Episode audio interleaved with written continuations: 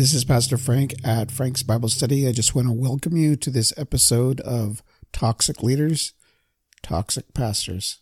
This particular episode are for those who have been hurt in church and have felt they had to leave, and in some cases, not even go back to church.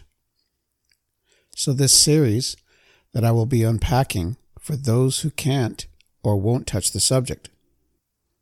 So I'm just creating this particular podcast or episode so that it gives the ones who don't have a voice a voice. So, what I don't want to talk about is differences between people or differences between the leadership and a congregant or one of the other leaders in the church. This is basically something that has gone beyond just a disagreement this episode or these series of episodes that I'm making is to bring out some scenarios, not all because all are different, but basically it'll boil down to willful disobedience by the leadership.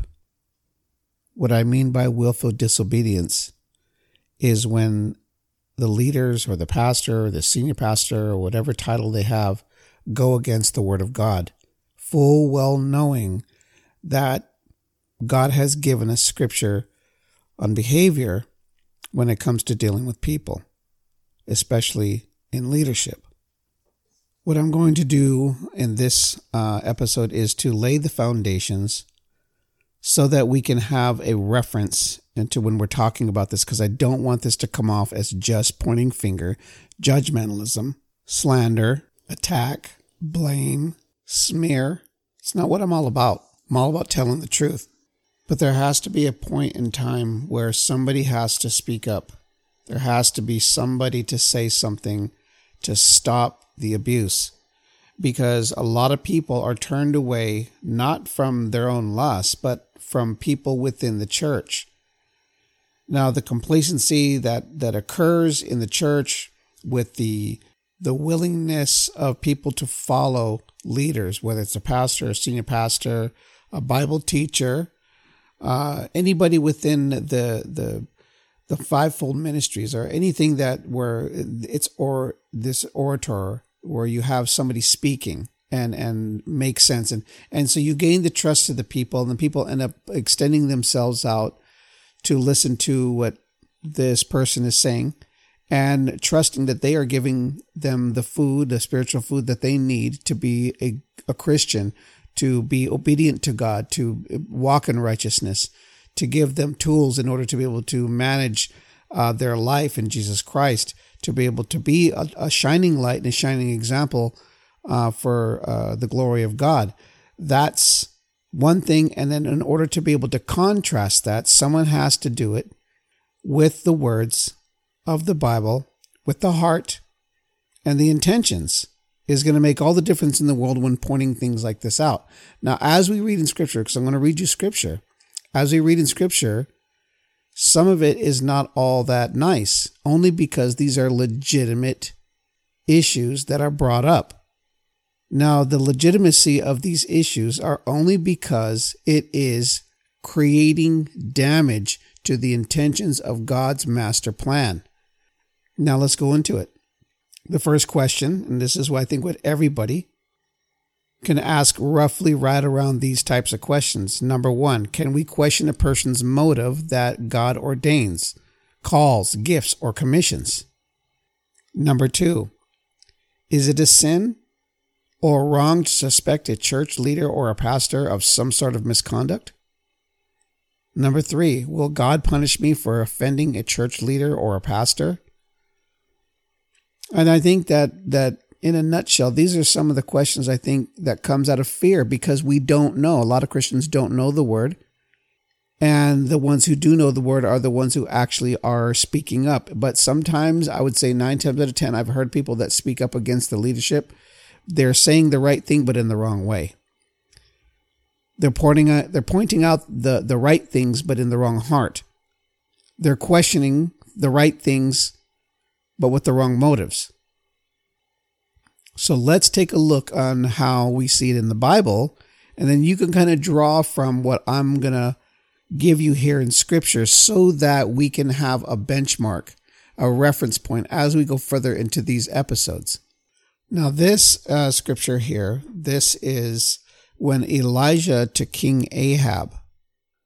Then it happened when Ahab saw Elijah that Ahab said to him, Is that you, O troubler of Israel? And he answered, I have not troubled Israel, but you and your father's house have. In that you have forsaken the commandments of the Lord and have followed the Baals. Now therefore send and gather all Israel to me on Mount Carmel, and 450 prophets of Baal, Baal, and the 400 prophets of Asherah, who eat at Jezebel's table. So this is a king that Elijah, who, who he was talking to, Ahab, King Ahab at the time, uh, was the king of Israel, and Jezebel was the, I don't know if you want to call her a queen, but she definitely was a Phoenician queen. She definitely infiltrated through the, the marriage of Ahab. So, it, for whatever reason, that Ahab uh, became who he was. Now, at hindsight 2020, we know that there is an Ahab spirit and a Jezebel spirit. But this is the very first time that they're being manifested uh, in the in this point in time, as we see as the people, but obviously possessed, obviously influenced. And when you turn away from the Lord's commands and you do something completely different, that opens the inroads completely wide open so that the enemy can do with what he wills with anything that you do. You're you're the host, and that's exactly what's happening here. So when he when you when the prophet Elijah sees this, he recognizes it immediately. Number one, it's not of God. Number two, they've turned away from God and His commandments, and then now he's gonna he's sitting here telling him you're trying to turn that on me, trying to make me the troubler of Israel, and you're the one in your own house and have turned away from God, have followed a completely different gods, and you want to sit here and call me this? So that he's talking to a king. Now, no, when you think about talking to a king of Israel, you think of a, a completely different tone, a completely different way of speaking to him. But when you have the God, the, the King of Kings, when you have God on your side and you're speaking for God, it doesn't matter who they are. They're a person who's been appointed by God. King God, God has given Ahab that position in the first place, if not the people. But God still has empowered the people to be the children of Israel. So either way, God is a is a completely higher than any king here on earth. He appoints kings. He brings them up and he brings them down he brings kingdoms up and he brings them down. It's very clear in scripture that that's what happens. Now, what is a leadership in a church? What is a what is a priest in the in the tabernacle? They're just they're people who are appointed by God, the one who put them there. So when God speaks, it doesn't matter what your position is, you're subject to him. It's exactly what Elijah had to say, what he had to do, and the way he had to deal with these mind games that they were trying to play on him. The next one is John the Baptist to King Herod. It reads, And with many other exhortations he preached to the people. But Herod the Tetrarch, being rebuked by him concerning Herodias, his brother Philip's wife, and for all the evils which Herod had done, also added this, above all, that he shut John up in prison. So here, John the Baptist is publicly exhorting. He's preaching to the people about Herod and him sleeping around with his sister in law. And to even make it worse, if you know the, the, the narrative, he's even lusting after his own niece to dance for him. So there's a, a lot that John the Baptist had to say to King Herod. Now, uh, again, another king appointed. Okay? Herod definitely wasn't a a king that was like who knew the law and and and he probably knew of it, you know, and just like anybody else, just kind of a middle of the road Christian knew pretty much what the story and what it's all about. But he's not all about practicing it.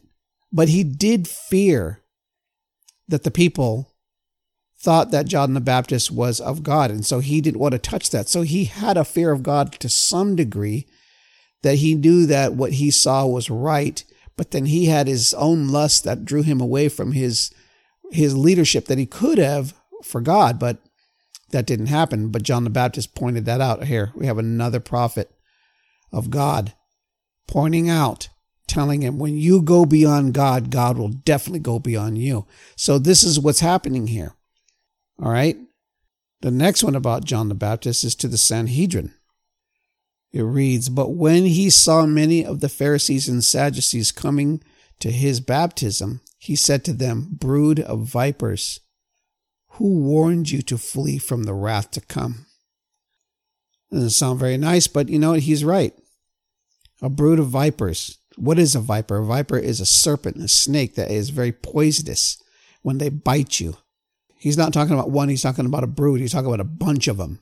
So he's calling this the Pharisees and the Sadducees. Now, what I don't want to do is to criminalize Jewish people. That's not what I'm trying to do. I'm not trying to be anti Semitic. In each group, okay, whether they be Christian or Jew, okay, you have these kind that are out for themselves.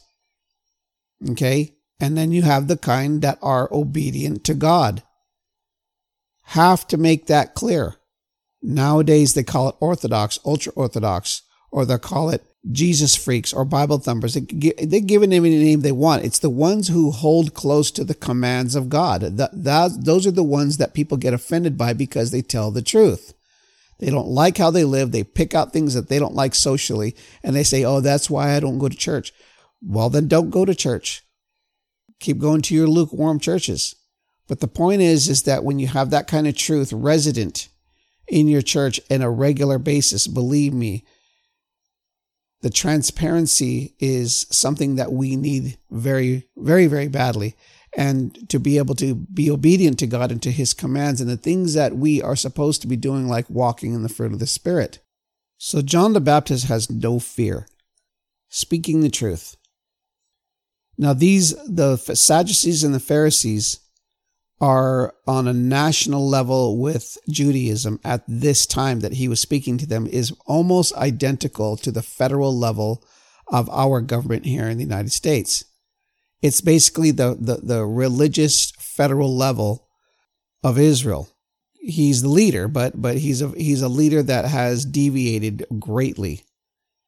The Sadducees and Pharisees are the religious leaders, the ones that have the control of the religiosity or the this the, the religious political aspect of the temple and the priests and of the giving and the allegiance that they hold to Israel, if not God, at least the king. So there's a lot of things. And then to add the Roman uh, political aspect to this as well makes it that much even more complicated for them to try to do it without God. So this is what John the Baptist is pointing out.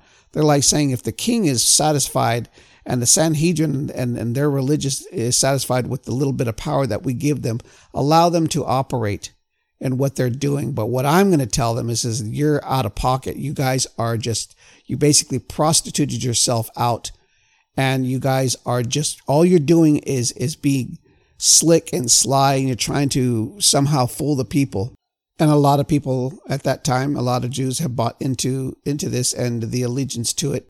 But yet, John the Baptist paved the way. And He says that he came and that he was going to make the way for the Lamb of God, and which he's doing here by saying all these things Messiah is going to do. So now Jesus, he has a, thing, something to say to the Sanhedrin as well. He says, Woe to you, scribes and Pharisees, hypocrites, for you are like whitewashed tombs which indeed appear beautiful outwardly, but inside are full of dead men's bones and all uncleanness. So Jesus doesn't spare them either. He calls them hypocrites. In other words, they say one thing and do another. They act trying they're trying to act godly, but they're not. So Jesus gives a metaphor here. In those days they buried their dead in tombs uh, the ones who could afford it. And they're basically, they painted them white. It appears to be clean, I guess, uh, for the reason for it. And you whitewash a tomb, it looks good on the outside. And so on the inside, of course, it has the dead men's bones. That's where this comes from. And so, but This is saying what you're like. On the outside, you look holy. You're wearing, you know, your hats and your robes and, you know, all these fancy things that you're wearing. But on the inside, you're corrupt. Your heart is corrupt. It's dark. You you're making the church a business.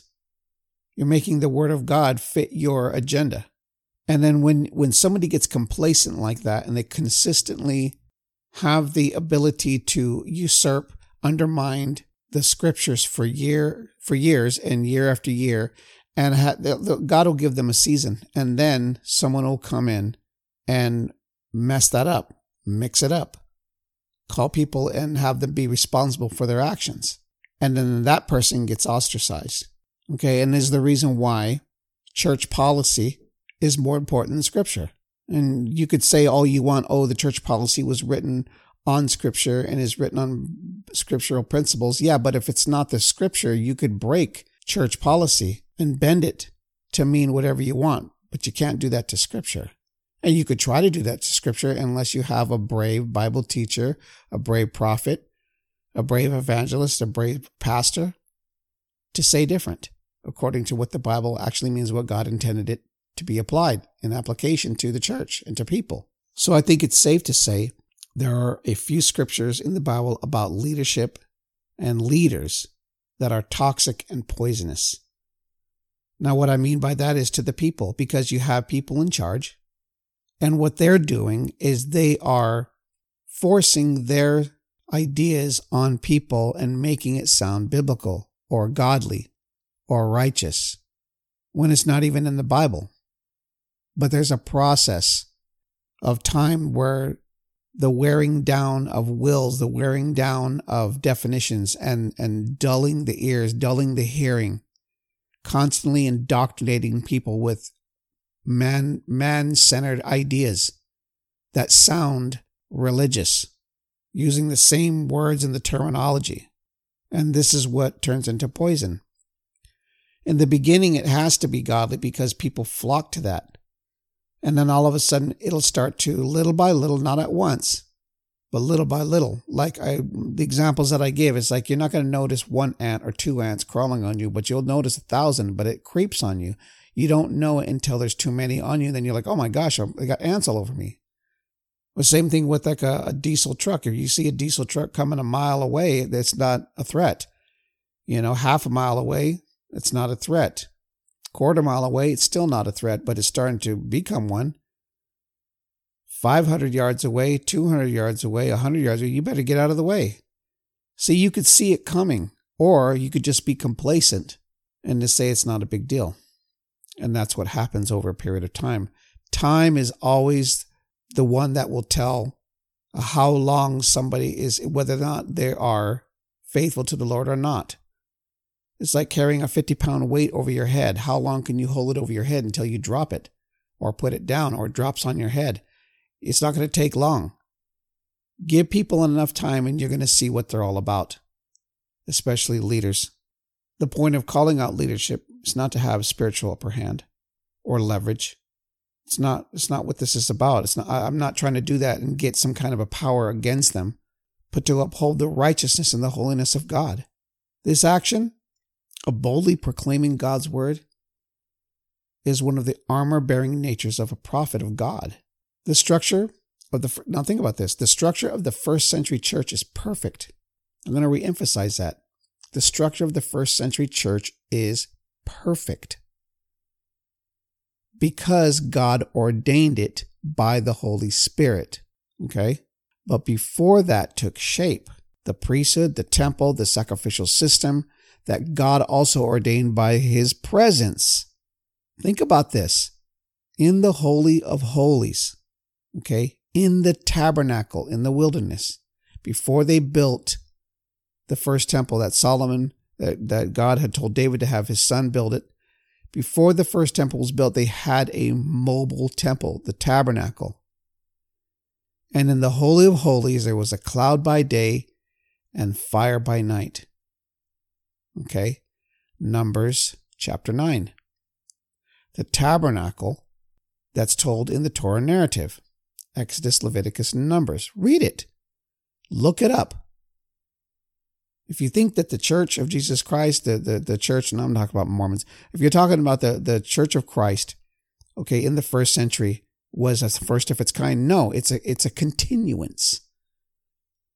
All we see is a continuance of what God ordained through his spirit. Okay. It is a place for the ecclesia, the people to gather. They continue to gather in his name, in the Holy Spirit and to go and evangelize out to the world. That's what this was about. There's, a lot more to it. I'm only putting this in a nutshell, but if for those who understand know what I'm talking about, research this for those who don't know. The tabernacle and the church, the Messiah coming into the world, Jesus Christ, death, burial, resurrection, the birth of the first church. It's just a continuance and it's never lost its effectiveness or meaning. So Exodus 12 is where God's plan picked up momentum. So in Genesis to Exodus 12, in between there, we, we see the narrative of how things are unfolding. Exodus 12 is where it really, really starts to pick up. So the details of the Passover, the tabernacle, the priesthood, and the sacrificial system comes Pesach, Shavuot, Sukkot, and others, the, the, the observances, or we call it holidays or whatever, but the observances of the Jews there's more in scripture, but this is how they came about. And Jesus Christ is in all of them. So these are not trivial scriptures. Everything I read to you, they're, they're not, they, they shouldn't be trivialized, but sometimes they are. For people who are ignorant, they trivialize these scriptures like, yeah, yeah, yeah. That's not a, that doesn't, it's not a big deal. It's just, you know, other readings. No, it's not. It's the leading up to the coming of Messiah. So since God ordained it and commanded it, we are to recognize it. Jesus said so in Luke chapter 24. Read the whole chapter. See where he points to. He points back to the Torah. He points back to the to the writings, the prophets. even names uh, the the book of Psalms throughout the course of the entire Torah, which is from Genesis to Deuteronomy, came the law. 613 to be exact. You have the original 10 that God gave on Sinai, and then the ones that came after the civil and ceremonial and the social aspect of Israel as they are being corrected through the life of Moses 10 plus 603, 613. The law was given because it would stand for the rest of human history for all time. The only way is that Jesus said, Heaven and earth will pass away, before one jot or one tittle passes away from the uh, from the from the law. So so that's that's God's word. So so it's not irrelevant. It's very relevant to our behavior and references to righteous behavior, holy behavior. God has given this for that reason to point out this is what we are not doing or this is what we should be doing or what we are doing according to his righteousness, according to his holiness. So the law is the reference to how to behave in front of God in your heart. The raw truth is, Christians generally are ignorant of God's commandments, His instructions, or teachings from His scripture. This being said, our hearts are unlearned and undisciplined for a good heart. Here's one for you. For out of the abundance of the heart, the mouth speaks. When ignorance Think about this. When ignorance is a standard in any church, it's breathing into a paper bag the same oxygen year after year, metaphorically speaking.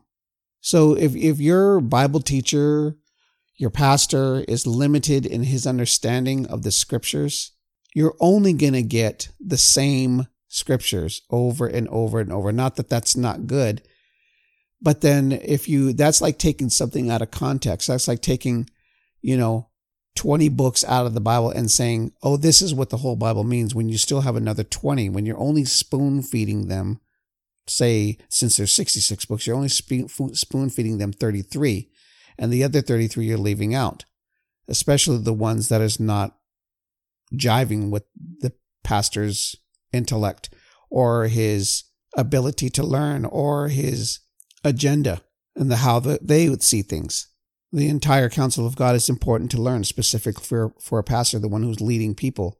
And it comes all out of love. It's what he asked Peter. He said, Peter, do you love me? He said, Yes. He said, Feed my sheep. He said, Peter, Yes. Do you love me? Yes, feed my sheep. Then he asked a third time, Peter, do you love me? He's the Lord. You, you know that I love you. He's all, then feed my sheep. There is no shortage of behavior based instructions from God. There is so much scripture and how we are to appear to be inside and outside to God. If we haven't read the first five books of the Bible to understand it, we will not know how to be true leaders of God.